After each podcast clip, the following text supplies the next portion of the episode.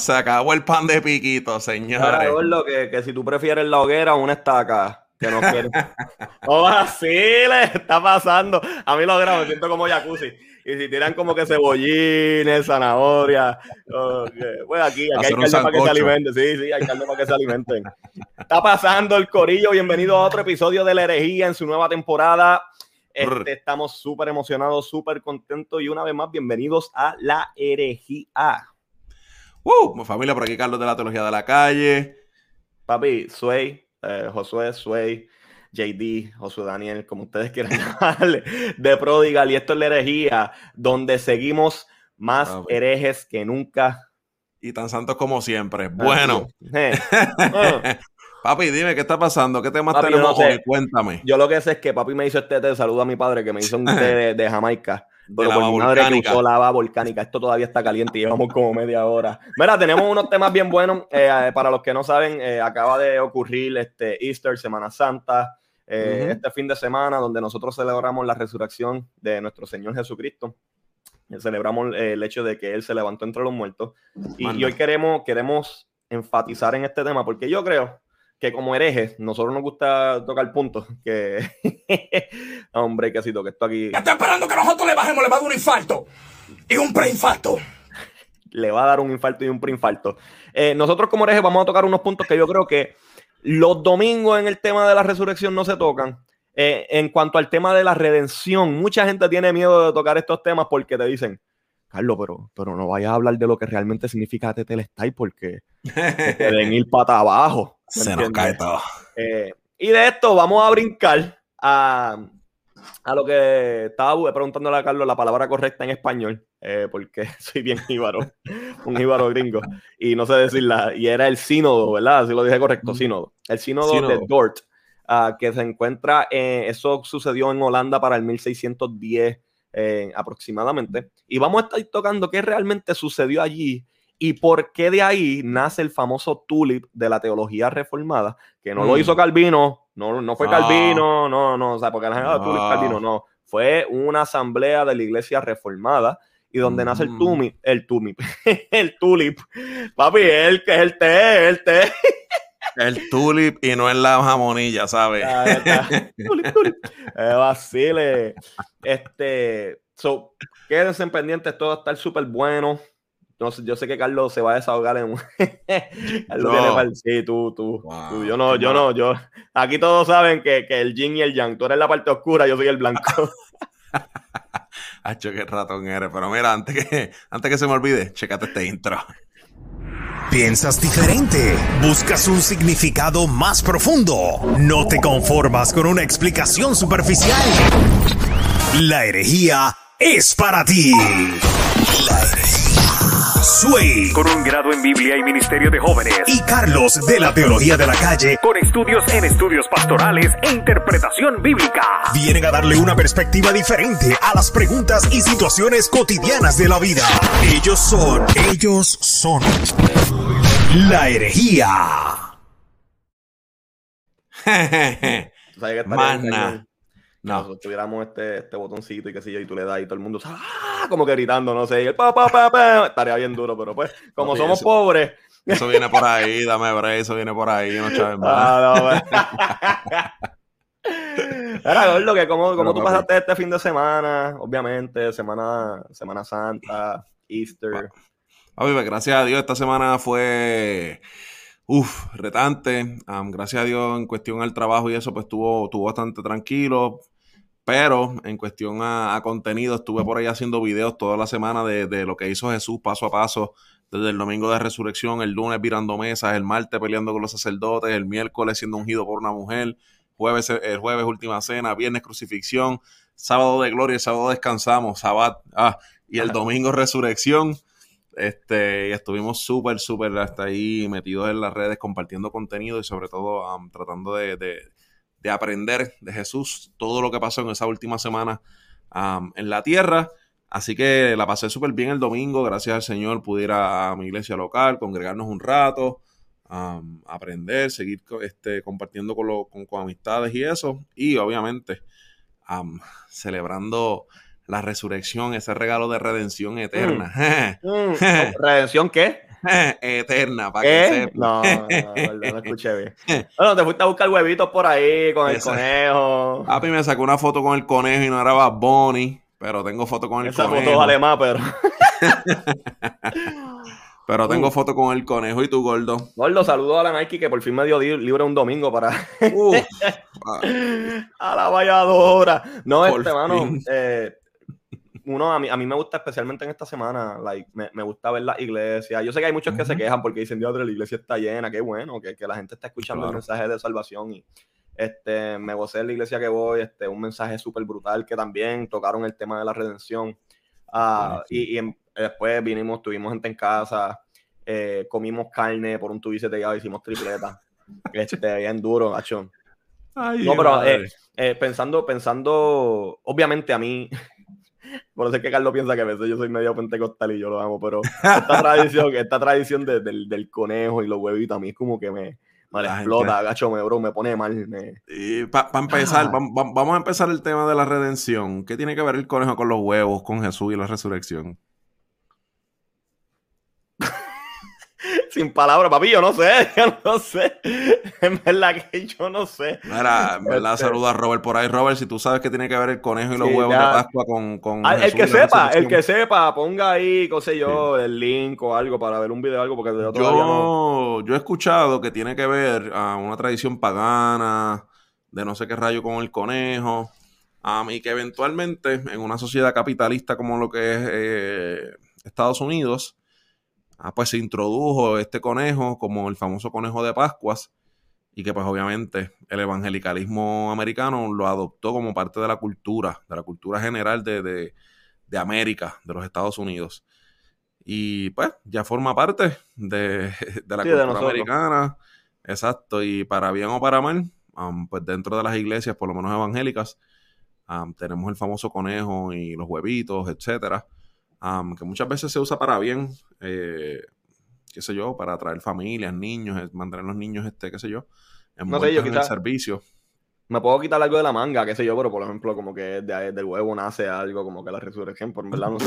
Y, y en verdad, bien disparatero, como mucha gente que coge los versículos. ¡Ey, ey! Este, No, no, pero en verdad, como que a mí, y les voy a ser sincero, a mí no me molesta el hecho de que sea un conejo y huevo. Es que yo soy una persona bien weird, por ejemplo. A mí no me gusta Halloween por los colores, porque el violeta y el, Ok. y el chinita, como que no, o, o anaranjado, para muchas personas, chinita anaranjado, um, como que no van. Y a mí eso me, me, me hace cringe por dentro. Entonces, tienen araña y yo, como que, bro, yo con las arañas no juego. O sea, como que ellas no juegan conmigo, yo no juego con ellas. Entonces, son cosas. Entonces, cuando viene Easter, como que no sé, bro, como que los huevos me da cosas. Si no es para hacer revoltillo, yo no quiero, bro. Como que.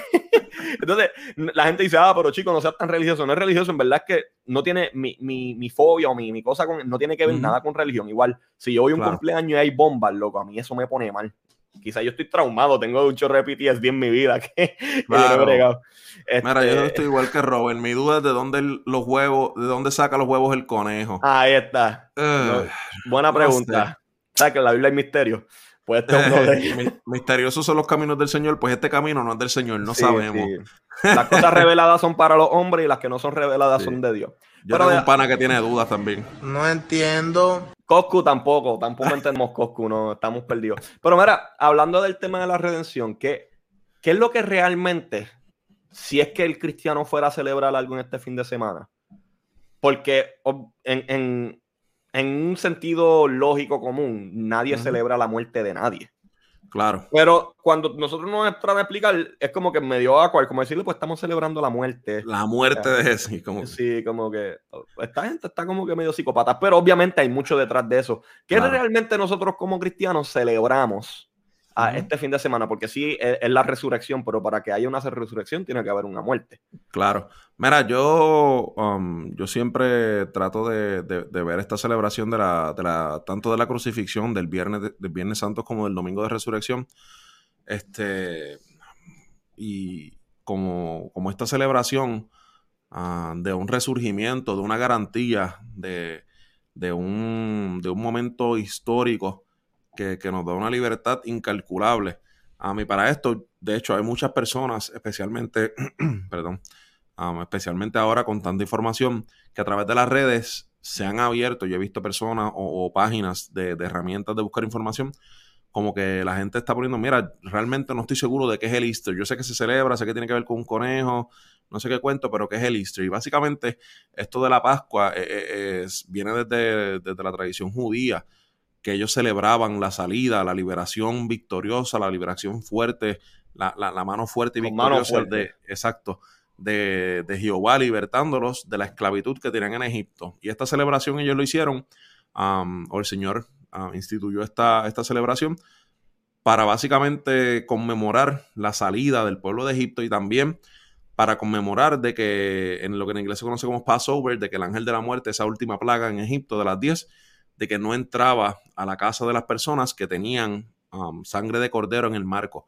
Por eso es que entonces la Pascua, Jesús, eh, Juan dice que Jesús es el cordero que quita el pecado del mundo, este, y todos los judíos celebraban um, la Pascua de esta manera, comiendo lo que es la última cena, el cordero. Por eso es que Jesús en la última cena um, presenta su sangre uh, como, como el sello del nuevo pacto, esa nueva garantía de que ya no es, no es sangre animal, ya no es sangre imperfecta, ahora es la sangre del Hijo de Dios, de Dios mismo, siendo la garantía y el pago uh, por nuestra redención. Y ahí es que entonces entra la redención, esa separación, perdón, esa separación que ocurrió dentro de lo que se conoce como, como, como, como el Génesis o como, como la, la, historia, el comienzo de la historia de la humanidad. Hay gente que vamos a hablar ahorita, que a través de la historia piensa o no cree en la, en la doctrina del pecado original. Uh -huh. que eso lo vamos, a, lo vamos a hablar ahorita, lo que se conoce como el pelagianismo. Y, y es gente que a través de la historia ha pensado que realmente el pecado original no afectó a no Adán se y a Eva, exacto. y no se transmitió de ser humano a ser humano. Um, y que pues el ser humano básicamente es bueno y tiene la, la libertad y la capacidad de escoger por sí mismo, etcétera. So, si nos vamos por esta línea, pues todo, toda la teología y toda la doctrina um, de la redención y del sacrificio de Jesucristo y de la resurrección, pues se cae, no, no tiene ningún no tipo hace de sentido, exacto. Exacto. Agarra tu Biblia, quémala y bótala. Exacto, arranca como cada vez que algún... No, pero es que estamos debatiendo sobre alguna, algún punto teológico. Me dice, no, pero es que el versículo tal. Y yo, pues espérate, déjame arrancarle. Déjame, esta, ¿cuál, esta es, ¿Cuál es? ¿Cuál es? Ah, Juan. Juan 3 dice, la arranco. Ajá, hecho, la arranco. Porque. ¿El libro de este, Juan completo? Bótalo, bótalo. nácata. no, en broma. Pero básicamente, entonces, No, la, la, redención. la redención, yo, yo puedo enseñar mi Biblia y la tengo entera. Yo puedo. este, la redención es básicamente entonces ese pago o, o- o ese recibo, esa, esa transacción que hizo entonces Dios mismo en respuesta a la lejanía y, a- y al quebrantamiento de la relación que había entre el ser humano y Dios. Y Jesús entonces vino a restablecer esa relación. Dios mismo vino nuevamente a través de Jesús a restablecer y a unir ese puente am, o esa, es- esa relación que se había roto Mm. por el pecado. Y básicamente, redención es eh, el pago, am, ¿verdad? Como por así decirlo, en, en palabras del 2021, sería como, como un rescate cuando secuestran a alguien, un ransom. Este, cuando secuestran a alguien y tú pagas un dinero para, que, para liberar a esa persona. Pues básicamente Jesús pagó para que entonces todas las personas fuéramos libres de ese pecado. Vamos a ver por aquí. ¿Qué, qué, qué tú crees, loco? Dime. No, es ¿qué que, eh, mira, aquí hay, muchas hay muchas palabras y muchas, muchas temáticas que yo creo que aquí es donde todo esto se pone bueno y uno dice, pues, ¿por cuál empiezo? Pero yo creo que una de las miles de temáticas que, que está en la Biblia es el hecho de la redención.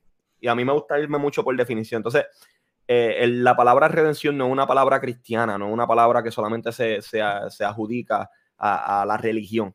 Um, Ujú. era un, era un, es un término, de hecho, ¿no? no es que era, es que la palabra redención o redimir es un término de economía, ¿me entiendes? Ah, es, es cuando tú pagas algo, cuando tú redimes algo, cuando tú pones un precio por algo y lo pagas. Exacto. Y, y eh, este tema de la redención, yo creo que tú estás en el clavo, es que comienza desde el Génesis. Y desde el Génesis, desde el Viejo Testamento, desde el primer libro que nosotros conocemos, cuando tú abres esa Biblia hermosa, um, hay, una, hay una, lo que nosotros conocemos como tipología. Y a través de todo el Génesis, a través de Éxodo, Levítico, Número, hasta llegar a Jesús, tú vas a ver mucha tipología de Cristo. Por ejemplo, eh, lo, que, eh, lo que Pablo, Dios te bendiga, papá, eres un sabio. Lo que Carlos hablaba sobre, por ejemplo, sobre el sacrificio en el Viejo Testamento. Um. Cuando tú te vas a Hebreo, Hebreo dice, mira, realmente estos sacrificios ah, no quitaban el pecado, sino que era una tipología, era un símbolo, era un foreshadowing de aquel que ha de venir y vino, que es en Jesucristo. Pero ¿por qué sí hacía esto? Porque, número uno, que yo creo que, y aquí quiero pararme un momento, porque Dale. es que el pecado es algo serio. Nosotros hemos menospreciado el tema del pecado y ya nosotros no decimos como que esta persona pecó. Obviamente por la connotación que le han dado al pecado, y eso yo lo entiendo, como que la a la palabra. Claro. Pero dicen, no, esa persona está en un error o esa persona eh, simplemente está perdida. El pecado, el hecho de errar en el blanco va más allá de simplemente estar perdido y, y simplemente cometer un error. Y el pecado realmente lo que viene es a fracturar, a destruir. Como que en, en ningún momento cuando tú lees de un pecado en la Biblia, tú no ves que se trató normal. Como que, ah, pues bendito, un, un simple, una mentirita blanca, como dicen por ahí.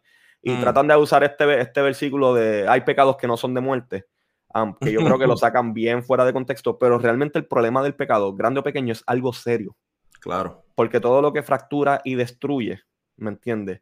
Eh, y, y atenta contra Dios y su creación, yo creo que es algo que se tiene que tomar súper serio. Um, y, y mucha gente, pues, en eso dicen, pero diadre, porque entonces tenía que morir un animal. Bueno, porque después más adelante vemos que, que el pecado como tal tiene un precio. Volvemos a este tema de la redención y whatever, pero el pecado, la Biblia establece que tiene un precio. Y este precio eh, es la muerte. Claro. Y, y yo creo que Dios en su misericordia y en su amor, incluso con Adán y Eva, cuando él dijo, el día que ustedes comieren de este árbol, ciertamente morirán. Él no estaba diciendo morirán eh, espiritualmente, o no dice va a morir, en el momento va a caer muerto. Ujú. ¿Por qué cuando Adán y Eva pecan, eh, no caen muertos? Pues obviamente ahí entra la naturaleza de Dios, su corazón, quien realmente es Él, y Él extendió misericordia. Pero muchos teólogos, aunque no está explícitamente escrito en la Biblia, se entiende que en el Edén se hizo el primer sacrificio. Porque como rayos entonces Adán y Eva fueron vestidos si no había ropa? ¿Me entiendes? Sí. Pues- Pues muchos teólogos piensan que realmente en ese momento se hizo un sacrificio. Y más adelante en Levítico tú, se lee de que el, el pecado se tiene que pagar con sangre. ¿Me entiendes? Y, y- y esa es la seriedad del pecado. Entonces, Dios creó todo bueno. El pecado introducido es un alien, es eh, un intruso en este mundo. Y el- la paga del pecado es muerte. Entonces, tiene que haber un sacrificio para esta paga. Claro. Y constantemente, ah, yo tengo un amigo que siempre me decía, pero diadre, ¿por qué tanta sangre ah, en el Viejo Testamento? Bueno, ¿por qué tanto pecado?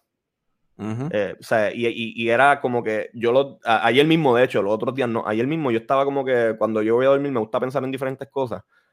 Y yo digo, mano, ¿por qué la gente le tiene tanto amor a los animales? Realmente, como que digo, hoy, hoy día los perros son el nuevo, los nuevos hijos. Y digo, mano, a mí- aunque yo, aunque yo no tengo un perro y aunque yo pienso que la vida humana es más importante que un animal, yo Claro. todavía no tendría la, la, la valentía de agarrar un gato y meterle un cuchillo. Como que yo no tendría eso, como que me daría cosa. O agarrar un perro y espetarle un cuchillo. Sin embargo, Dios manda a hacer esto en el Viejo Testamento. Como que agarra una cabra. Hay, cabra- hay cabras que se ven cool, no sé, como que. Y imagínate. No, es que piensa, bro, tú tienes, tú tienes esta cabra y tú estás pasando un año, dos años criándola. eh, tiene que ser pura, cariño. perfe- claro. Como que tú dices, teatro, no te voy a comer porque este es el mandato. Y como que tú le vas agarrando cariño y de momento Dios dice, ok, ahora ujú. Como que Claro. así de serio es el asunto del pecado. Y yo Hay gente que, como William Lane Craig que dice que él entiende que porque la Biblia no dice que hasta ese momento en que Dios vistió a Adán y Eva, que no habían habido sacrificios animales, que no hay razón para pensar de que no habían existido. Y que él cree que, que a la base del ecosistema que Dios creó como, eh, como quiera, antes de la caída del hombre exist- eh, existía el sacrificio animal, etcétera. So, yo ahí como que... mm, no sé, yo no me llevo muy El- bien con los molinistas. No, usted va a Um, él sabe más que yo, pero no sé. Lo que pasa es que para mí, para mí, yo creo que eso es más un punto stretching, porque obviamente Sí. yo creo que uno de los principios de la Biblia, o digo, de cuando se va a estudiar la Biblia, es que la Biblia se interpreta por la Biblia. ¿Me entiendes? Como que, me explico. No, no, no es así, porque ya como que yo creo que, que, que. Que los textos oscuros o los textos que uno, uno no entiende, uno tiene que buscar otro texto que hable más del tema para entonces tú poder tratar de trazar la línea. Entonces, si Wow. ya hay un sistema, número uno, ¿por qué se tiene que hacer un sacrificio en el Viejo Testamento cuando realmente no hay, no hay una expiación por, por la cual hacer sacrificio? Um, so no, realmente no me hace sentido ese punto. Pero, imagínate, vuelvo y te digo, o sea, Dios te está mandando a que tú cuides de este animal, que tú lo, lo críes, etcétera, etcétera. Pero de momento, por tu culpa, porque de eso se trata, por tu pecado, tú no vas a morir. Pero No, alguien tiene que tomar tu lugar. El inocente. Ay. Y esa persona que tú le agarraste cariño. Entonces, ¿por qué esta escena? Porque aquí se está dando una transacción. Tú estás básicamente, como dice, comprando, comprando la salida de la muerte. Porque eso es la redención, es comprar algo, ¿me entiendes? Pero eh, eh, que lo que después en Hebreo más adelante dice que esta, esto era simplemente un símbolo porque el ser humano entendemos que no, no se puede salvar a sí mismo, sino que era cuando tú pones tu esperanza en el Salvador, que- en el Salvador que había de venir. El problema con, con, lo- con el pueblo de Israel es que eh, de, labio ustedes me honra, pero su corazón está lejos de mí. Y esa gente se volvió tan morbosa que ya a ellos no les molestaba ver sangre. Sí. ¿Entiendes? Y no, y no hacían eso con, ese, con este corazón de que dije, alguien va a tomar mi lugar y por mi culpa esa persona va a tomar mi lugar. Ese, ese es el problema de la religiosidad, que todas las cosas que tienen una significancia eventualmente se vuelven un rito y se vuelven algo monótono y pierde el significado de las cosas. Y pues, eso pasa lo mismo con la Santa Cena. Muchas veces nosotros tomamos la Santa Cena en, días como la Última Cena, Viernes de Resurrección, Domingo de Crucifixión, el resto del año, am, y la tomamos como una cosa más, pero realmente no entendemos el significado, el peso, la alianza que carga la Santa Cena detrás de, de ese simbolismo si es que usted cree que, que la Santa Cena es simbólica o si, o si usted cree en la, en la- eso tiene la Transustanciación. Exacto. Este, so, nosotros muchas veces hacemos lo mismo. Ese es el problema que tiene el ser humano, que todo lo convierte, todo lo que, lo que es cíclico lo convierte en un, en un ritmo, que eventualmente lo convierte en un rito sin significado, un rito vacío. Este, y lo vemos ahí con, con, con toda esa, esa vuelta de sacrificios, etcétera. Ah, José, pero la ley era Viejo Testamento, el Nuevo Testamento, por eso no hacemos sacrificios. Bueno, pero de momento tú te lees Salmo 51 y David dice, a ti los sacrificios no te agradan, sino un corazón constrito y humillado. Ahí tú ves el corazón de lo que realmente está pasando en el sacrificio. Ahora, ¿qué pasa? ¿De qué, de qué Dios nos tiene que comprar a nosotros? Esa es la pregunta. Pues obviamente hablamos de que la paga del pecado es muerte, pero también Pablo en Romanos 6, 7 le da como que vida a este personaje del pecado. Él lo ve más como un personaje, no simplemente como un concepto. Y, él, y él ve el pecado como un señor, como un curios, porque dice que nosotros estamos esclavizados bajo. Y yo creo que, eh, a- a- aunque este está como que bien técnico en las palabras, esto es bien importante. Él no solamente dice estábamos en pecado, sino que estábamos bajo pecado. Entonces significa que si nosotros estamos bajo el pecado, Él tiene señorío sobre nosotros. Y si nosotros es- somos esclavos, pues como esclavos tenemos un precio. Y eso le da vida, le da como que más sentido todavía a lo que Jesús está haciendo en la cruz. Porque Jesús viene y dice, ok, ellos son tus esclavos, pero yo los quiero comprar. Mm. De hecho, Él no tiene que comprarnos porque Él en primera instancia nos creó. Él es dueño de nosotros. ¿Me entiendes? Pero aún así, again, Viejo Testamento, y voy a estar brincando mucho para adelante para atrás, el libro de Osea. O sea, vete y cásate con una prostituta. La justicia, la justicia de Dios. ¿Me entiendes? Vete y cásate con una prostituta. O sea, se casa con una prostituta. Yo espero que en el sol de hoy esto no vuelva a pasar en la iglesia porque esto sería bien incómodo. Entonces, la esposa de Osea, que es una prostituta, se le va de la casa y termina siendo esclavizada, que termina estando en el, imagínate, en el tráfico humano, en el black market. Y entonces eh, viene y Dios le dice, ok, o sea, sal y busca a tu esposa. Cómprala. Y él dice, pero, pero vos, como que... Y cuando llega allí, yo me es que yo me imagino la escena, yo soy bien vivo, y como que llega la persona y dice, mira, este, estoy buscando a mi esposa. Y el tipo mira y dice, aquí yo no veo esposa, aquí yo veo mi- mi- mis personas. ¿Cuál quiere? Él dice, no, pero es que yo me casé con ella y es mi esposa. A mí no me importa si es tu esposa, ella tiene un precio. Y o sea, en su amor, y obviamente bajo el mandato que Dios le dio, pero la compró y la volvió a traer a casa. ¿me entiendes? Y le da fast forward. ¿Y qué es lo que está pasando en la cruz? La redención de los escogidos. Pero tú dices, como que, sí, lo digo a propósito porque, pues, Así lo creo. Porque era un ratón. en la cruz, ¿qué realmente está pasando en la cruz? ¿Qué realmente tiene que ver la redención con todo esto? Que lo que está pasando en la cruz no es simplemente un símbolo de amor, aunque sí lo es y es bien importante eso. Sí, pero vamos allá. Pero es el pago. O sea, el amor de Dios por su humanidad y el amor de Dios por su pueblo lo llevó a dar un pago. Un pago que el ser humano no podía pagar y es un pago de sangre. ¿Me entiendes? Y dijo, pues sabes que si es la muerte, yo voy a dar a mi propio hijo. ¿Me entiendes? Y él va a pagar no por alguno de los pecados, él no va a pagar eh, por casi todos los pecados, él va a pagar por todo, por toda la deuda. Y hay un dicho que, nació de, esa escena, y es que eh, él pagó una deuda que, que no debía porque nosotros debíamos una deuda que no podíamos pagar. O sea, piensa en eso. Jesús realmente pagó una deuda que él no debía. Él no tenía, él no le debía a nadie. Pero él lo hizo porque nosotros, esta deuda que nosotros tenemos con nuestro, cuando éramos esclavos al pecado, realmente nosotros no teníamos el, income, como que el asset para pagarla. Nosotros, si Jesucristo realmente no llega a morir, nosotros terminamos siendo esclavos para siempre del pecado. ¿Entiendes? Y él en su amor, él decide hacer redención. ¿me entiendes? Pagar este precio. y, lo pagó todo. No es que lo pagó alguno, eh, que ahí es donde yo quiero entrar eh, a, hablarle y compartir con Carlos, porque todos usamos esta palabra. De hecho, yo creo que tú la tienes tatuada, ¿no? el famoso tetelestai. Que, que, Jesús en, la cruz eh, dice consumado es, pero yo creo que consumado es, un... te puede desviar un poco de lo que realmente él dice. Y él dice Tetelestai, que realmente tú entiendes que cuando él dice estas palabras de Tetelestai. Mira, aquí antes de seguir, mira, yo que el miércoles, Robert, que el miércoles predicó en su iglesia y habló del término Tetelestai y el domingo me tiraron la prédica al piso. Papi, escríbenos más ahí qué fue lo que pasó, porque si Sí, queremos saber. ya, ya nos pusiste aquí ansiosos. So.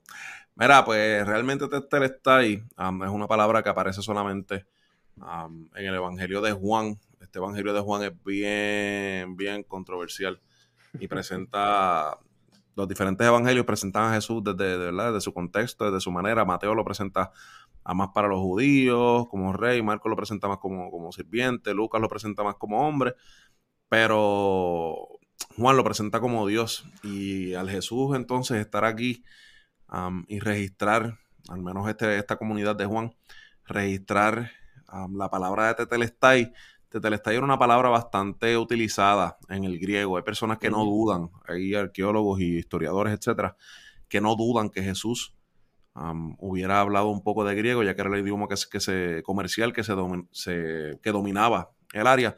Este, y básicamente era un término bien utilizado en cuanto a economía, cuando se, se iba a pagar algo, cuando tú ibas a comprar una propiedad, ganado, esposa, etcétera, en este contexto este, la palabra tetelestai, eso era, se pagó. Y cuando se pagó, es que se pagó por completo. No hay remanente, no hay intereses que pagar después. Cuando usted compra un carro, sal del carro, pero los intereses que acumuló por esos 5 o 6 años, después los tiene que pagar. Aquí, Tetelestai, no hay ningún tipo de interés. O sea, aquí cuando se pagó de una, se pagó por todas las veces. Y lo interesante, lo que estábamos hablando ahorita antes de entrar al aire, es que eh, la manera en que la palabra está escrita en griego, en un pretérito perfecto, la palabra tiene un efecto en el. O sea, e, está escrita en pasado, pero su efecto, las consecuencias de esa acción se reflejan en el futuro. So que básicamente cuando Jesús está aquí diciéndote del está ahí, este, diciendo con su modo es, está pago está diciendo que está pago todo desde ahora hacia adelante. que no importa entonces nuestra, nuestra manera, nuestra forma, lo que hagamos.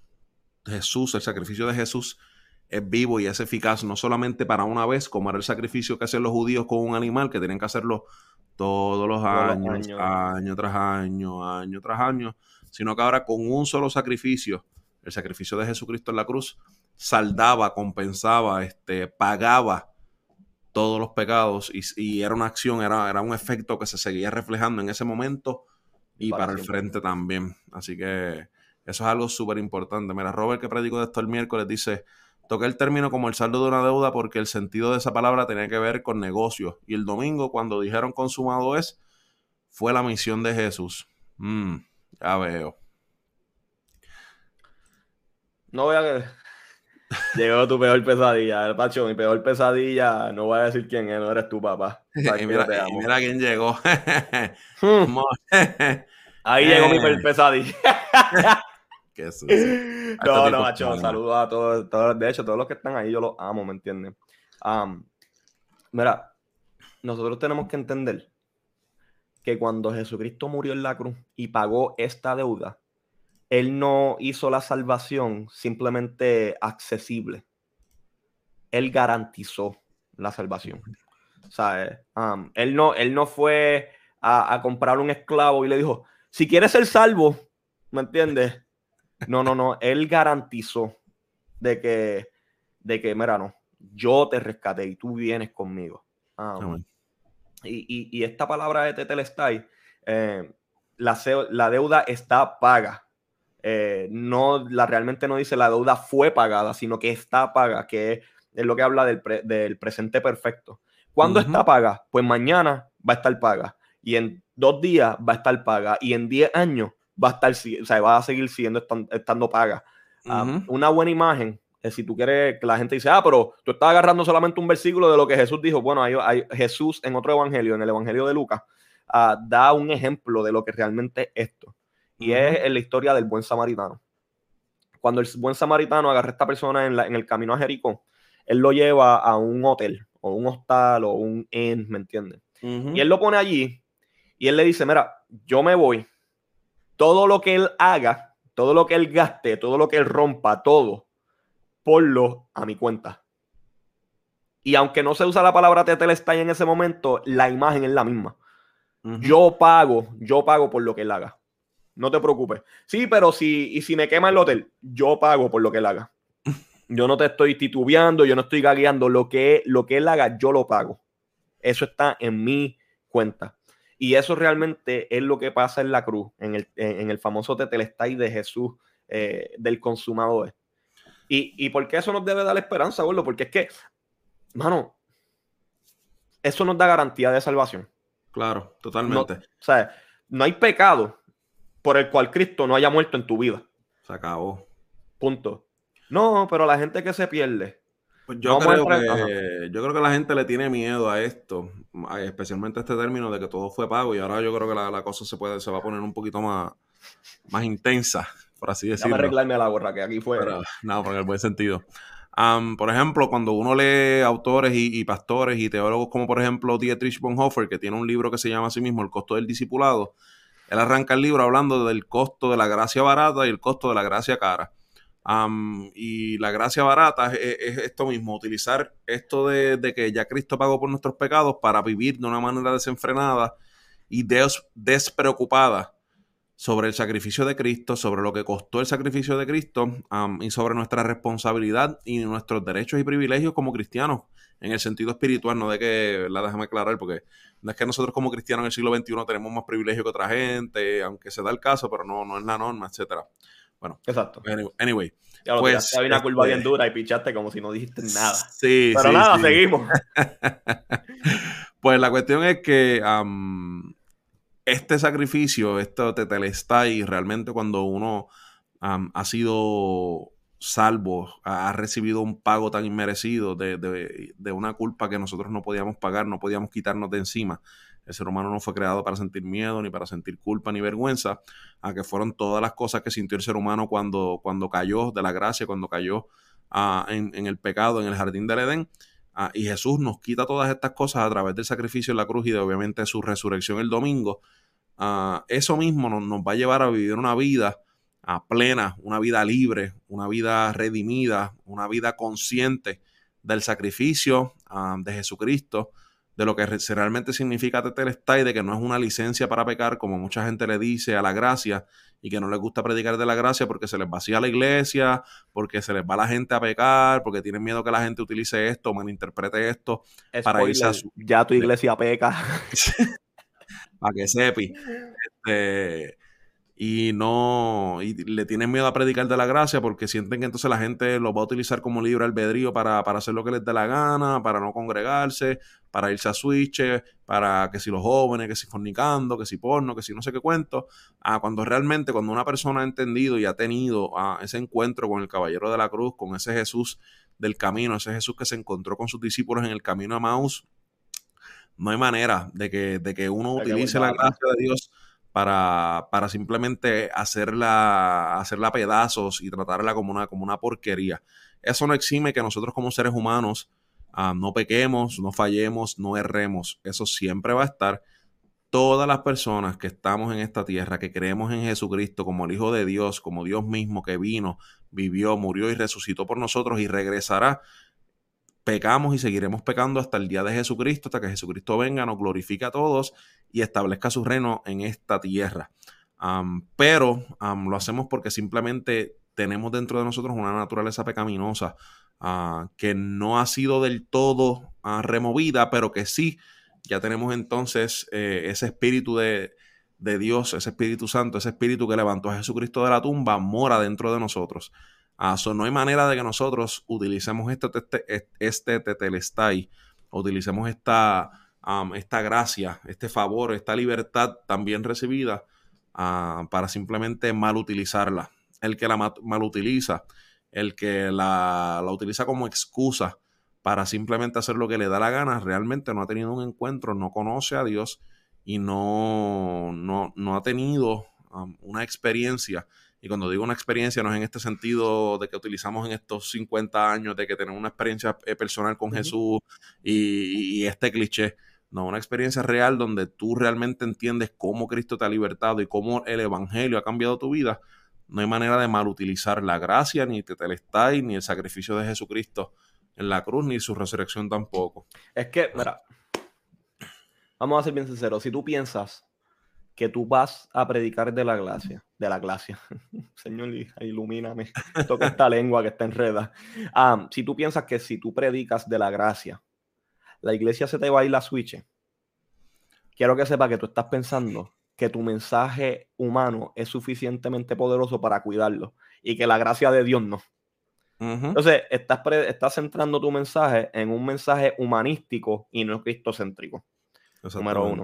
Número dos, la misma gracia, y vamos con esa duda ya mismito, ah, la misma gracia que nos salva, escuchen esto, la misma, gracia, la misma gracia que te salva, es la misma gracia que te empodera para pelear contra el pecado. Mm. tú no puedes pretender y, pensar de que gracias a tu mensaje, sin gracia, la gente no peca en tu iglesia.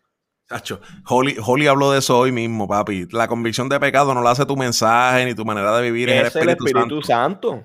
Entonces, como que, ah, pues no es que tú tienes más poder que Dios. Eso es lo que pasa. Es que tú eres más poderoso que Dios y gracias a ti, a lo que tú predicaste y a tu interpretación de la Biblia, ya la gente no va a pecar. Déjame decirte algo, como te digo, spoiler. La gente en tu congregación, si eres líder o pastor, está pecando.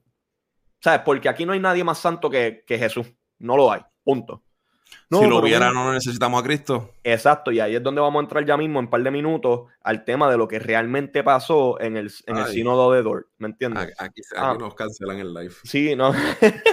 Pero la realidad es que predica de la gracia. ¿O acaso la gracia no fue la que transformó tu vida? ¿Acaso no es el caris, que es la palabra en el guero, que realmente la gente dice no es un don, no es un don, realmente lo que llaman es la influencia de Dios en el corazón del hombre? Mm. Eso en su contexto original, eso es lo que significa caris, la influencia de Dios en el corazón del hombre. ¿Para qué? Para salvación, para santificación, para redención, para todo lo que hace Dios en la vida del ser humano. No pretendamos que porque prediquemos de la gracia en la iglesia, la gente se nos va a ir para abajo. ¿Me entiendes? Porque ahí sí. Una gracia mal explicada. Pues no es gracia. Pues no es gracia, pero se puede utilizar como el pretexto para que la gente se vaya a Switch y haga lo que le dé la gana. Y entonces volveríamos a, lo que nosotros, a lo que yo hablaba. El problema que tuvo en el Viejo Testamento con los sacrificios. Llegó el punto en que ellos decían, ah, hay un sacrificio, olvídate, vamos a matarlo. Y se volvieron tan insensibles, ¿entiendes? A lo que realmente estaba pasando. O sea, yo realmente, si yo me pongo a meditar en lo que sucedió en la cruz, en su muerte y resurrección, eso me compone el corazón, eso no me deja decir a mí, ¡ay, Jesús pagó!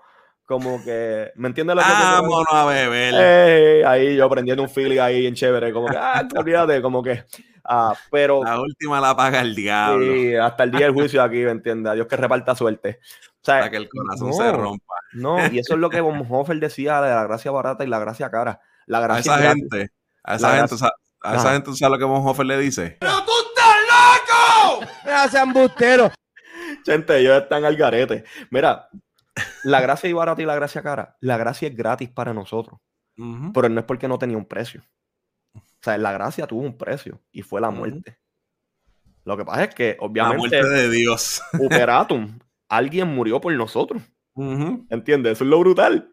Entonces, ¿por qué celebramos la resurrección? Porque la resurrección le da como que este sello de que, ok, todo lo que yo dije es verdad. Y yo compré y yo garanticé la salvación para esta gente. Eso ocurrió en el año 33. Vamos al 1610. 33. 30 o 33. Vámonos. yo sé, pero, pero- No no, el 30 o 33. Pero olvídate, hay un. Hay, En hay un margen de error donde está el hombre, yo lo sé. Exacto, exacto. Ah, Pero en el 1610 mueve, mueve. Ay, mi madre, ¿qué nos pasaba hoy? Señor, reprenda el diablo. En el 1610 muere Jacobo, Jacobo Arminio. Y en el 1618 arranca lo que se conoce como el Sínodo de Dort. Que ahí es que vamos ahora. Mira, este, eh, muchos conocen a Jacobo Arminio ah, por la formosa.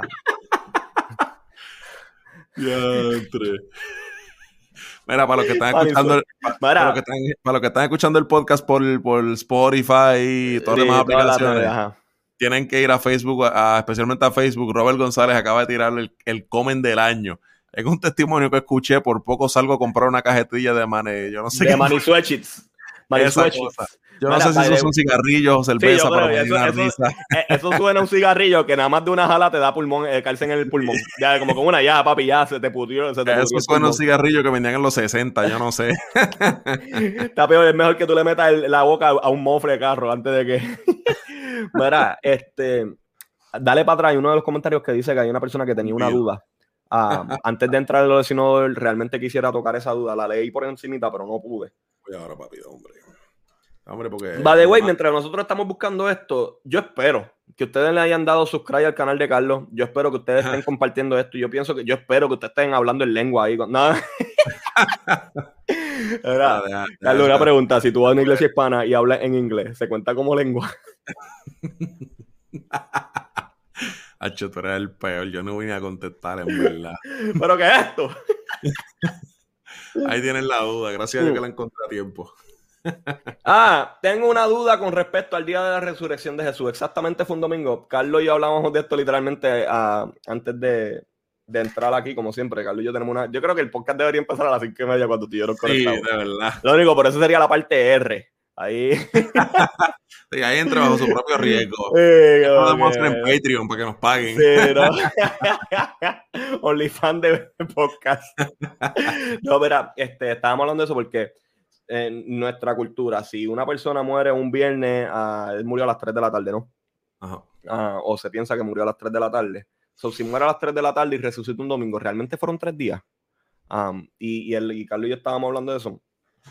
Y número uno, lo que estaba compartiendo con Carlos. eh, número uno, que el calendario de los judíos es completamente diferente al nuestro. El de nosotros un calendario solar, el de ellos un calendario lunar. Ah, número dos, eh, la, la expiación de Jesús no comienza simplemente en la cruz. La expiación de Jesús comienza, si te vas por la tradición judía, eh, si te vas por, por lo que realmente ocurre en el día de la expiación, ocurre desde el templo. Porque si tú sabes, eh, cuando se iba a hacer la expiación por todos los pecados, eh, se llevaban dos cabras. Entonces, la primera, la primera se, le se le pasaban todos los, los pecados a ese. Por osmosis. Ajá, eh, como símbolo de, y esa tiraban el scapegoat. a la otra, este, la mataban dentro del templo. La mataban dentro del templo. Y, y nosotros como cristianos, interesantemente, Jesús fue azotado y todo dentro de Jerusalén, pero sacó y salió. ¿me ent- Si Jesús realmente va a cumplir con todo lo que realmente el Viejo Testamento como simbología y, y por la ley, pues Jesús realmente hizo una expiación dentro del templo al derramar su sangre, porque él no comenzó a derramar su sangre en la cruz. Después de todos los latigazos, a él lo dejaron casi como muerto, que ese es otro error bobo de como que pregunta, yo digo, como que esto, eh, Jesús no cargó toda la cruz. No, y si nos vamos a eso, está botando sangre desde el jueves, que de las gotas de sangre eran, las gotas como sangre. Ajá, entonces eh, eh, el Jesús no, Jesús estaba casi ya muerto porque él no podía ni cargar con la cruz. ¿Entiendes? Tuvieron que llamar a una persona para que lo ayudara porque él no podía, él no tenía ni fuerzas ya. Um, so, ahí ocurre la primera parte de la, de la cabra que es asesinada en el templo y la segunda donde sueltan a esta afuera del templo y Jesús muere afuera. Um, so, ya eso son unos cuantos tecnicismos, entre comillas. Lo otro, y yo me di cuenta de esto con unas amistades colombianas, cuando un colombiano, por ejemplo, es, domingo y te van a ver el otro domingo, normalmente para un puertorriqueño son siete días, lunes, martes, miércoles, jueves, hasta domingo son siete días. El colombiano te digo, te dice, ah, te veo en ocho días porque ellos están contando ya ese día como que, está, como que pasó, ¿me entiendes? Entonces, en cierto sentido, pues si Jesucristo ocurrió viernes la muerte, ya los judíos en esa manera estaban contando ese día, son viernes, sábado y domingo resucitó, son tres. Pero si tú eres una persona como Carlos y yo, y lo más seguro como Andrés, que razona, tú dices, pero contra, es que fueron literalmente como un día y medio o dos. Ah, muere viernes a las tres, pasa sábado, Uh, sábado a las 3 eh, un, día y domingo a las 3 otro día, pues, pues, fueron dos, no fueron tres. La promesa eh, no se cumplió, la Biblia es una herejía, yo no quiero saber, no, usted. O sea, hay, lo medían, el tiempo se medía diferente. So, realmente sí, nosotros creemos que Jesucristo resucitó un domingo. De hecho, por eso es que el servicio del cristiano antes era los sábados, pero al Cristo resucitar lo mueven a un domingo, porque el domingo, todos los domingos ellos celebraban el hecho de que nuestro Señor y Salvador resucitó. Ah, yo espero que eso haya aclarado tu vida, Andy. Eh, Andy Wolf, te voy a llamar, Andrés Lo. este, ahora el tema. Ahora el tema de verdad. Aquí se le van a caer los calzones al diablo. A los que dicen que Carlos no es historiador, para mí una, Carlos es una persona que yo respeto. El tipo tiene un PhD. Yo necesito una metra, una pistola. Con la palabra que yo diga, se, mueren. Ahí está. Dilema, Benicio. Este, en 1610 Carlos muere, muere Arminio, ¿no? Sí. Y ocurre, hay, hay un problema, ¿verdad? Lo que estaba hablando, a Jacobo Arminio era una persona eh, que yo creo que él hizo buenas contribuciones, no piensen que yo, él yo creo que él hizo... fango. No, sí, porque la gente dice, ah, pero tú eres reformado y calvinista, claro que puede hablar de eso. No, no, vamos a hablar de un, punto uh, bíblico y bias. Yo soy bien bias. No, non-bias, bro. No, no, no, yo bias. A propósito. No, como, en como... en nuestro podcast, nosotros, nosotros hablamos de lo que nosotros queramos. Si tú estás en contra, abre tu podcast. no, no, pero no, no, pero en serio, este, el problema es que en, especialmente en Holanda se comienza a propagar, obviamente esto es después de la reforma, la reforma comenzó en, el, los 1500. Um, so, 100 años después de la gran reforma que comienza con eh, Lutero, con Calvino y con otras personas más aunque fueron bien influyentes. Ya estas personas, ya Calvino estaba muerto, ya Lutero había pasado morado con el Señor. Aquí Juan Alminio, o digo Juan, Jacobo Alminio, ah, eh, muere y se levanta esta controversia porque la iglesia protestante, escuchen bien, la iglesia protestante y reformadora, ellos dicen, que aquí algo está pasando porque estas enseñanzas de Jacobo Alminio están distorsionando la fe. Ellos lo ven de esta manera. Ellos están distorsionando la fe y estos seguidores de Arminio, eh, dirigidos por una, un tal Episcopius, un nombre de esos bien lindos que, le pueden poner a sus hijos hoy día, ellos deciden hacer un sínodo, o no, no es una asamblea, pero es un lugar donde se discuten los temas, ¿me entiendes? ¿Y qué es lo que está pasando? Y este, y este sínodo duró 180, no días, pero fueron 180 reuniones. O sea, así de cuidadoso ellos quisieron tocar estos puntos que vamos a estar hablando, porque ellos, ellos entienden, no como la iglesia hoy día, ellos, entendían que la doctrina es algo serio e importante, porque la manera en que tú ves la Biblia, la manera en que tú la interpretas, determina el estilo de vida que tú vas a llevar. No, pero no estudien, no, estudien, estudien la palabra.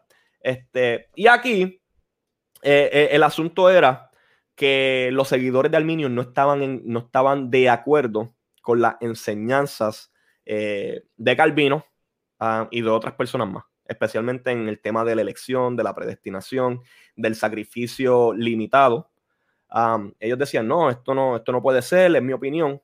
Y ellos traen a colación esto a este sínodo y ellos querían comenzar tirándole piedra o tirándole fango a las enseñanzas de Arminio.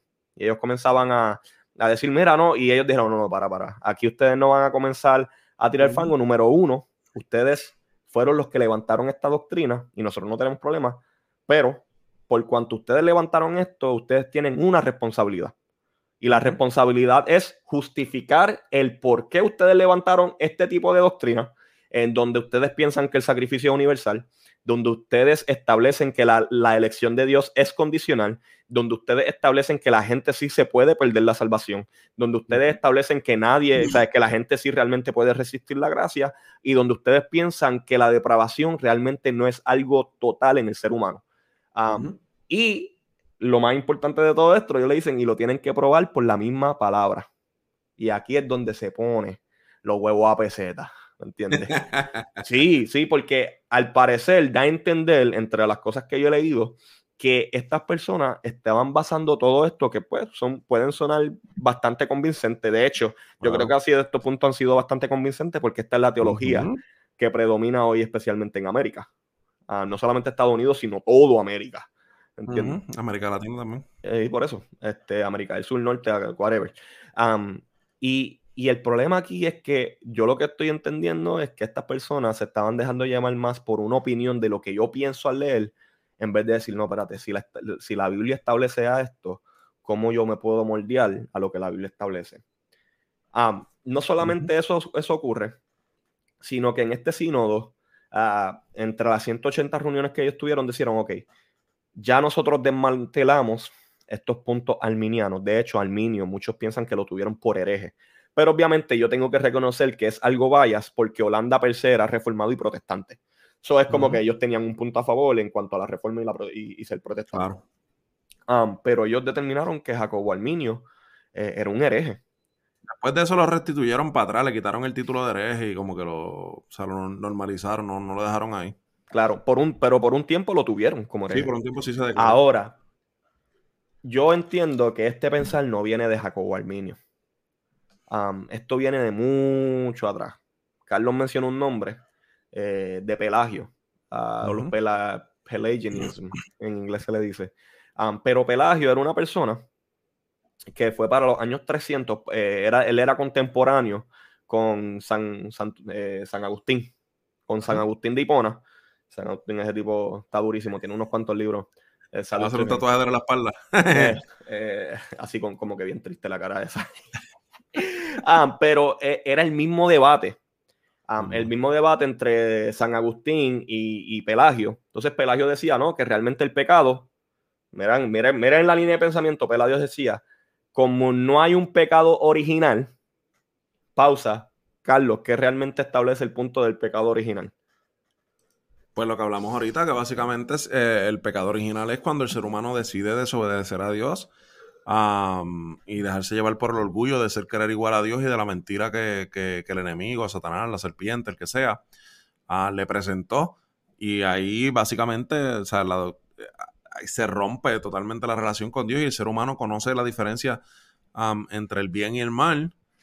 Y básicamente esa imagen de Dios en el ser humano queda también manchada, fracturada. queda tronchada, queda fracturada. Este, y básicamente, tanto de, después lo que le dijo eh, Dios a, Eva de que va a dar su um, va a dar a luz con dolores, etcétera, pues básicamente es, algo así como, por así decirlo, hereditario, ¿sí? para encontrar una palabra, de que básicamente ese, ese pecado original eh, esa, esa conciencia del bien y el mal va a seguir de generación en generación que se va a infundir en la humanidad completa como tal. No, y, y luego más tarde, Roma, en el libro de Romanos, Pablo escribe, ¿me entiende? Que por la de, desobediencia de uno, este siendo Adán, entró la, el pecado y la muerte al mundo, pues obviamente por la obediencia de otro, pues entró la salvación. Pero es algo que está en la Biblia, ¿cierto o falso? Uh -huh. Uh -huh. Pues estas personas eran bien, de hecho yo lo aplaudo porque tenían unos pantalones, decían, no, no, papi, pues es, vamos a eliminar eso de la Biblia. Esa gente no es como los de ahora dicen en mi pionín, ellos decían, no, pues lo eliminamos de la Biblia, que se echaba. ¿Entiendes? Um, pues ahí comenzó la, la, primera gran pelea en cuanto al pecado original. Luego, so, en, en, en una forma más sencilla, eh, Pelagio establecía que el, el ser humano se podía salvar 100% por su fuerza humana, ya que si el, si el pecado no fracturó la, la imagen de Dios en nosotros y todo ser humano nace bueno, es que luego se corrompe, pues él establecía que había una manera de que el ser humano se podía salvar am, 100% y el sacrificio de Jesús realmente no fue un sacrificio por el pecado, sino que fue una, una manera o una, él fue un símbolo de cómo nosotros deberíamos de vivir. De hecho, hay muchas personas eh, al sol de hoy que todavía piensan que el sacrificio de Jesús no fue algo ah, real, sino algo simbólico. Por eso otros 20 pesos. Mira, y haciendo, haciendo referencia a lo que los muchachos están diciendo aquí, Ángel y, y- y Rafael, que el arminianismo es un semi-pelagianismo. Y a eso quería llegar. Exacto, ah, pues métele, métele, dale. No, no, y porque después de Pelagio, años después, para Santo Tomás de Aquino, estaban los semipelagianos. Si no me equivoco, puedo estar mal en esta porque mi mente me, me puede fallar en esta. Entonces los semipelagiani- semipelagianistas, este, ellos decían, eh, no sé, escuché una voz, me asusté. Eh, semi- Ah, no, semi- ya, cobarde. eh, señor, te prometo que, que toda la droga que tenía, no, no, este, que, que, que semi- los, los semipelagianistas, que era un grupo que ellos adoptaron la idea de Pelagio, pero a mitad, ellos decían, pues mira, realmente el ser humano, pues no es, eh, sí, sí hay un pecado, pero no fracturó del todo la imagen en el ser humano. Entonces, dentro de nosotros todavía hay un bien, y si nosotros buscamos bien dentro de nosotros, nosotros todavía podemos tomar buenas decisiones, ¿me entiendes? Y por nuestra fuerza alcanzar a Dios, ¿me entienden? Y alcanzar esta gracia. Luego llega el niño y decía, mira, no, este, el ser humano sí realmente está moribundo, está moribundo, por el, no dice que está muerto, dice que está en, un estado de ya de- de casi muerto, está moribundo, pero que Dios provee la gracia a todo el mundo para que este, todo el mundo tenga esta opción y mediante esta gracia que Dios da, que suena, suena lindo, suena lindo, ah, que mediante esta gracia que Dios da, el ser humano puede tomar una opción, pero no es algo seguro. O sea, tu opción depende de tu esfuerzo humano para tú seguir eh, sosteniéndote. Mm. Um, la pregunta, again, no es, no es si suena bien o no, es como dijo en este sínodo de Dort, estas cosas están basadas a Marcial, o sea, estas cosas que, que, que Arminio, que Pelagio, que los semipelagianistas establecieron, ¿están basadas en la escritura o están basadas en lo que yo entiendo, creo y siento? Y aquí es donde yo digo como que Pues mira, mano, yo creo que um, la, la Biblia puede decir lo que todo el mundo quiere que la Biblia diga. Um, si yo quiero decir que la Biblia diga que el hombre pues alcanza el bien por su por sus propios méritos, como decía este Pelagio, pues lo puedo decir. Si, ¿sabes? Como dicen por ahí, lo- lo- me lo escribieron ahorita en, en Instagram. Todo lo puedo por medio de un versículo mal interpretado, por un versículo fuera de contexto. a lo que So- me lo voy a tatuar. Sí, eso, eso está durísimo, un tatuaje, verdad. Todo lo puedo por medio de un versículo fuera de contexto. Este, so, esta, esta rivalidad, por así decirlo, ¿verdad? Vuestra controversia, este, este debate que se da entre calvinistas y, y arminianos, que de hecho el término calvinista, Calvino lo odiaba, no le gustaba, eh, tiene puntos a su favor si utilizamos la Biblia, cherry picking, como decimos acá, escogiendo un versículo de aquí y un versículo de allá. Ah, pues mira, podemos defender el calvinismo, o- y podemos defender el arminianismo, o podemos defender el semipelagianismo, escogiendo textos de aquí y de allá ah, y leyéndolos así de manera literal. Yo creo que la Biblia ha sufrido muchísimo, mano, de este tipo de mala interpretación. Con esto yo no estoy diciendo que nosotros somos eh, las bestias a la hora de interpretar el texto bíblico y que no la sabemos todas ni cosas por el Claro. estilo, ni que nuestra interpretación es infalible. En dos años, Corillo, en dos años, lo más seguro hacemos un podcast y decimos, mira, cometimos un error en esto y en esto y en esto, porque, o sea, si, si mi pensar no cambia en dos años, significa que no crecí. Tan sencillo como eso, pero sigue, sigue hablando, porque Exactamente. Este, pues la Biblia ha sufrido mucho, mano, de, la- de las malas interpretaciones y, y- y- y todas las demás cosas. So, básicamente lo que queríamos era um, introducir este, este tema sobre eh, arminianismo y calvinismo. Um, De hecho, ¿De ahora dónde? viene la mejor parte. exacto. antes de que nos vayamos, porque yo sé que la hora vamos a guayar un poquito después. Pero de gracias a este sínodo de Dort, porque la gente piensa que, que el famoso tulip, que es lo que queríamos entrar, y, y hoy vamos a darle una pequeña introducción, bien pequeña, Um, pero el famoso. Sí, no, no, sa- saber cuáles son los tulips para la semana que viene entrar a ellos, exacto. Exacto, vamos a estar haciendo una serie en cuanto al tulip. De acuerdo a lo que los arminianos en este caso ah, presentan, de ellos es un grupo, lo pueden buscar, se llaman los Remonstrants. Eh, no, lo voy a escribir aquí, pero um, este, este grupo establece estos cinco puntos. El ser humano Ujú. realmente eh, no está depravado totalmente. Um, la elección de Dios es condicionada, lo que significa que Dios escoge a qué, o sea, él, él ve de antemano, he foreshadows, Ujú. o él ve de antemano a aquellas personas que lo van a escoger y esas son las personas que él escoge. Um, eso es lo que significa que está condicionada al ser humano. Um, no te no te, no te- porque eso lo vamos a tocar en otro episodio. Ya Carlos está aquí para. Um, el tercer punto que ellos decían que realmente el sacrificio de Dios no fue algo limitado, sino que fue un sacrificio para todo el mundo. ¿Qué implica? Que realmente Jesucristo murió por todos los pecados de todo el mundo o hizo la salvación potencialmente buena. Todo el mundo tiene el potencial para ser salvo. Um, Ujú. No quiere, obviamente más adelante vamos a seguir explicando porque ahí yo puedo hablar. si tú piensas que una sola persona se fue para el infierno, pues ya limitaste el sacrificio de Jesús. Pero ya eso es otro 20 pesos. El otro punto que, el cuarto punto ellos decían, ¿no? Que el ser humano tenía una libre voluntad y por cuanto tenía una libre voluntad, podía rechazar la gracia de Dios cuando le diera la gana. Um, y, y nunca ser salvo, a pesar de que tú le predicaras 18 mil. Obviamente, eso también otro tiene explicaciones. Y ellos terminaban diciendo que en el camino de- y en la vida cristiana, un ser humano sí se podía desviar al punto de perder la salvación que Jesucristo compró para el ser humano. Um, todo esto se para, todos estos cuatro puntos de la U, de whatever, um, se basan en el primer principio, que Sí. es que el ser humano no está basado, no está depravado totalmente. De acuerdo a estos cinco puntos que los arminianos establecieron en este sínodo y no pudieron vaquear por la escritura, um, este es. Sí. Ah, mira, lo tiene ahí, hacho, qué brutal. Este. em, pues mira, en base a esto, en estos puntos, viene entonces este sínodo y dice, ok, no solamente nosotros pudimos eh, refutar estos puntos, sino que, no, que ahora nos toca a nosotros levantar unos cinco en, una contraparte para establecer qué es lo que realmente establece la Biblia sobre la gracia de Dios, porque toda esta lucha tiene que ver con la gracia de Dios. Y ahí nace el famoso tulip. La T que viene de depravación total, obviamente está en inglés, pero la T que viene de, de depravación total, eh, la U que viene de una elección incondicionada, eh, la L que viene de un sacrificio limitado, la I que viene de la gracia irresistible y la P que viene de la perseverancia y preservación de los santos. ¿Qué tiene que ver este tulip y qué realmente explica este tulip en las doctrinas de la gracia? Van a tener que ver los próximos cinco episodios que vamos a estar hablando cada episodio sobre una de las letras. Para que sepan. No, y antes de irnos, como ya enseñé los del arminianismo.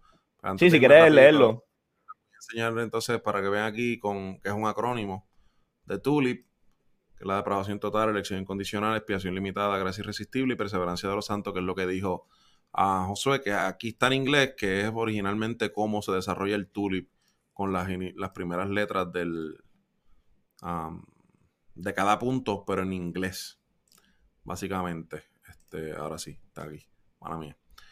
Este, ahí están la- los cinco puntos en español y obviamente en inglés, que es de donde se desarrolla el tulip en, en inglés.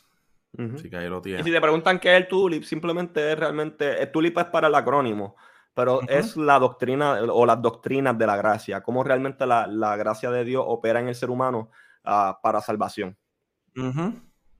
Sí, mo- mira, llegué tarde, pero me dijo un pan una vez que el problema que la gente tiene con el calvinismo era porque la misma gente se cree el centro del universo e ignora la soberanía de Dios.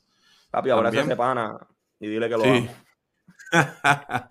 Sí, a mí me da risa cuando muchas veces la gente le gusta hablar de la, de la imagen de Dios en el ser humano y tienen la libertad para escoger, pero Dios no tiene libertad para escoger nada. Y es como que, ok, está bien, no hay problema. No, y- que- mira, eh, Hablamos el lunes. Sí, sí, porque si no podemos, abrimos la segunda parte de esto y Sí, no, definitivamente. Corillo, like, subscribe. Este, si tienen alguna duda, si tienen alguna pregunta, pues oren y no nos pregunten a nosotros. No, ustedes, este, El que está esperando que nosotros le bajemos le va a dar un infarto y un preinfarto. Bueno, Nunca me puedo quedar serio con eso. ¿no? Este, Carlos, ¿dónde te pueden conseguir? Yo sé que lo decimos todos los episodios, pero creemos que, que hay gente nueva ahí. Real. Eh, la teología de la calle en todas las redes sociales. La teología de la calle. De la calle. Calle. A mí me pueden conseguir eh, como Soy Calimano. Um, en YouTube me pueden conseguir como prodigal.l15. Eh, en Spotify, soy punto, si no me equivoco, yo solo tengo que arreglar, pero whatever. Um, espera, ¿sabes? Vuelve, dale like, dale subscribe, comparte esto, va- comienza a hablar del tema con los demás. Si tú tienes un pana que es calvinista, pregúntale. Y si, y si tienes un pana calvini- arminiano también, de hecho, nosotros no queremos que no queremos sembrar discordia. Ah, obviamente, yo Claro. voy a jalar para el punto que yo creo, la realidad. O sea, yo, no- yo voy a jalar para el punto que yo creo. Ah, pero quizás hasta yo me pueda equivocar en algunas cosas, la realidad. La idea de esto es fomentar las conversaciones que edifican, fomentar, porque nuestro pueblo perece por falta de conocimiento y aunque a veces eso puede ser un stretch, en una realidad la gente cuando comete un error es por falta de conocimiento. Ah, o por necedad, que son otros 20 puntos. Pero te- Otros ten 20 estas, eh, sí, sí, como que te- ten estas conversaciones. ¿Por qué no las estamos teniendo? ¿Por qué la gente simplemente dice, ah, yo lo creo así porque sí? Mira, vayan a la Biblia, estudien qué, qué realmente, cómo tú puedes eh, establecer un fundamento sólido basado en lo que la Biblia establece. Ahí está. Durísimo. Así que ya lo sabe, amigo teólogo y teóloga. Recuerde seguir a Soy en todas las páginas eh, y redes sociales, buscar su música también en todas las plataformas digitales. La semana que viene, entonces, vamos a entrar de lleno a lo que es el Tulip, lo que son los cinco puntos Tulip, tulip. entonces de la de la doctrina reformada. Y nada, será entonces hasta la semana que viene. Dios me los cuide. Un abrazo. As-